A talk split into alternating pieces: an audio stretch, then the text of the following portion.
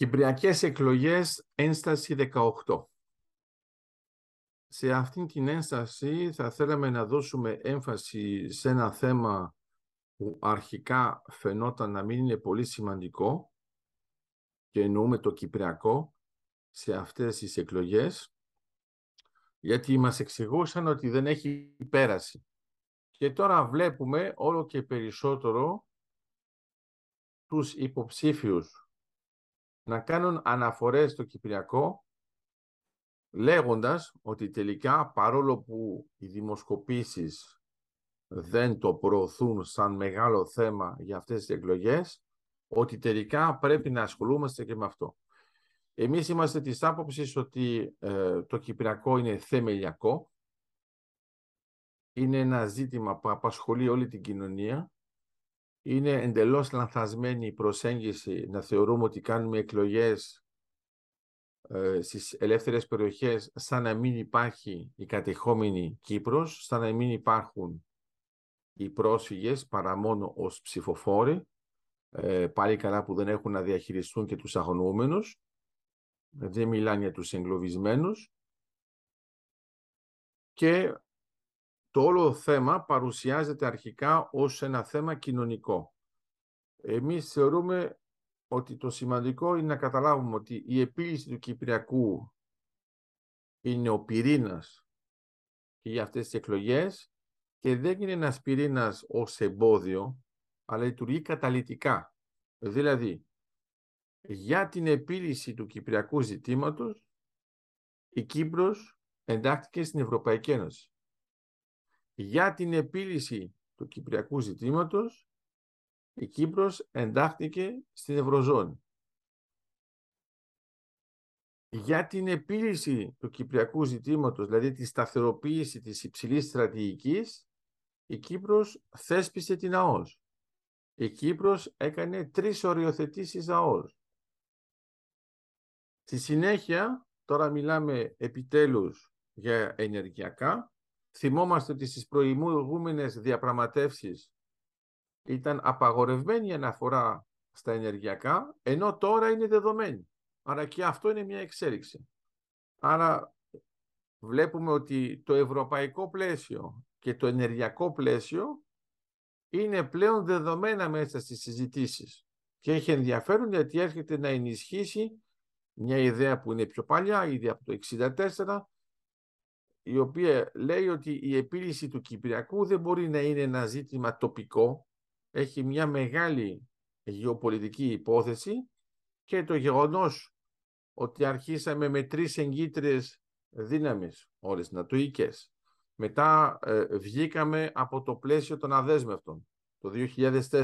Μπήκαμε στην Ευρωπαϊκή Ένωση, στην Ευρωζώνη και τώρα συζητάμε πλέον ανοιχτά να είμαστε και στην ε, σύμπραξη για την ειρήνη και στη συνέχεια για το ΝΑΤΟ, καταλαβαίνουμε ότι έχει εξελιχθεί το όλο θέμα. Αυτό που έχει σημασία λοιπόν είναι ότι στα debate που είδαμε αρχικά φαινόταν να είναι μόνο ζητήματα πολύ τοπικά, ειδικά για την οικονομία, πώς νιώθει ο λαός και μετά το πρόβλημα είναι ότι εμφανίστηκε στο ενδιάμεσο και το ουκρανικό που άλλαξε τα δεδομένα έβαλε ξανά στο επίκεντρο όλων των θεμάτων το θέμα της κρίσης και της στρατηγικής. Στο ενδιάμεσο, χάρη σε αυτές τις αποφάσεις της ομόφωνες της Ευρωπαϊκής Ένωσης, είχαμε την άρση του εμπάργου της Αμερικής, είχαμε την ένταξη της Κύπρου στο περίφημο πρόγραμμα και αυτές οι εξελίξεις γίνονται ανεξαρτήτως από τα ζητήματα που είχαμε θέσει σαν προτεραιότητες αρχικά. Αλλά τώρα τι βλέπουμε, βλέπουμε ότι η ψηλή στρατηγική είναι μια κυρίαρχη στρατηγική και βλέπουμε ότι ακόμα και οι υποψήφοι αναγκάζονται εκ του πρατέου να μιλάνε για αυτά τα θέματα ενώ στην αρχή ήθελαν να συζητάν μόνο για ένα κοινωνικό πλαίσιο σαν να ήταν κανονικές εκλογές σε μια χώρα που να είναι εντελώς ελεύθερη. Εμείς θα χαρούμε όταν θα είναι απελευθερωμένη η Κύπρος να κάνουμε και εκλογές που να μην έχουν περιεχόμενο εθνικό σε τέτοιο κρίσιμο βαθμό, ότι θα σημαίνει ουσιαστικά ότι η Κύπρος θα είναι όντως ελεύθερη και θα ζει ήσυχα την εξέλιξή της. Αυτό όμως που βλέπουμε τώρα είναι ότι έχουμε πολύ μεγάλα θέματα στον τομέα της ενέργειας και στον τομέα της στρατηγικής. Η εκλογική αναμέτρηση γίνεται το 2023, όπου θα υπάρχουν εκλογές και στην Τουρκία και στην Ελλάδα και βλέπουμε παρεπιπτόντως τι γίνεται και στο Ηνωμένο Βασίλειο.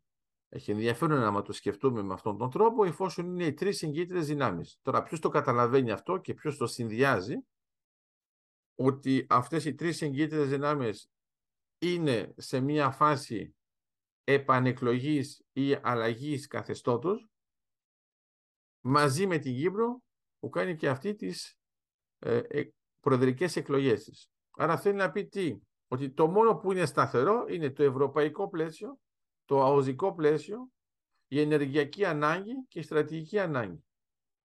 Άρα ήταν αναμενόμενο με την πάροδο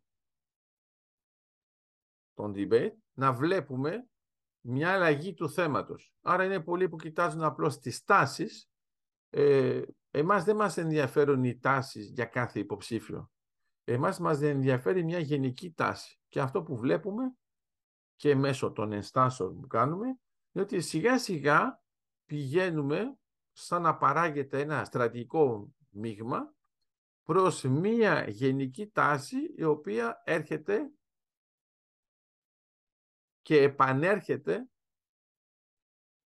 ως θέμα πυρηνικό το κυπριακό ζήτημα.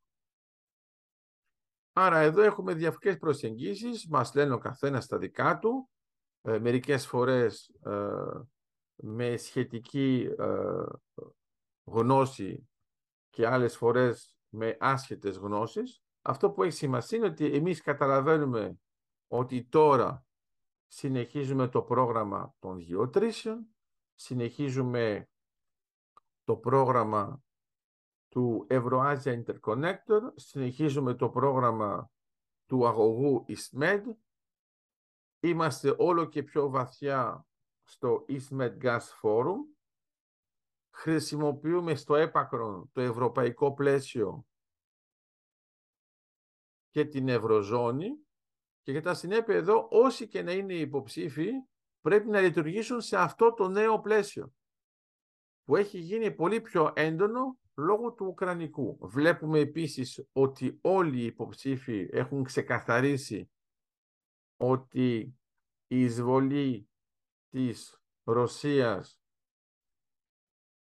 στην Ουκρανία είναι όντως παράνομη, είναι μια πράξη βαρβαρότητας και αυτό το χαιρόμαστε γιατί έπρεπε να το ξεκαθαρίσουμε και να μην υπάρχει κάποια αντιπαράθεση πάνω σε αυτό το θέμα και θα μπορούσα να πω ότι βλέπουμε μια ομοφωνία, ακόμα και αν υπάρχουν διαφορετικές απόψεις, στο κεντρικό πυρήνα του θέματος. Εμείς τώρα τι θέλουμε; Θέλουμε να αναδείξουμε με αυτήν την ένσταση ότι πρέπει αυτός ο πυρήνας να είναι πιο μεγάλος και να καταλάβουμε ποιος από τους υποψήφιους μπορεί να προωθήσει πιο δυναμικά αυτά τα θέματα για να έχουμε μια αλλαγή φάσης στο κυπριακό ζήτημα, να μην περιμένουμε παθητικά τι θα κάνει η Τουρκία ή τι θα κάνουν γενικά οι μεγάλες δυνάμεις ή εγκύτρες δυνάμεις, αλλά να βλέπουμε και εμείς πρακτικά τι μπορεί να κάνει η Κύπρος. Η Κύπρος πώς να προωθήσει αυτό το θέμα έτσι ώστε να υπάρχει μια δυναμική η οποία να μην είναι απλώς μια παθητική απάντηση σε εξωτερικά ζητήματα, αλλά να υπάρχει μια εσωτερική κινητικότητα που να αποδεικνύει ότι η Κύπρος θέλει όντως την ελευθερία της και όχι μόνο μία ειρήνη σκλαβωμένη.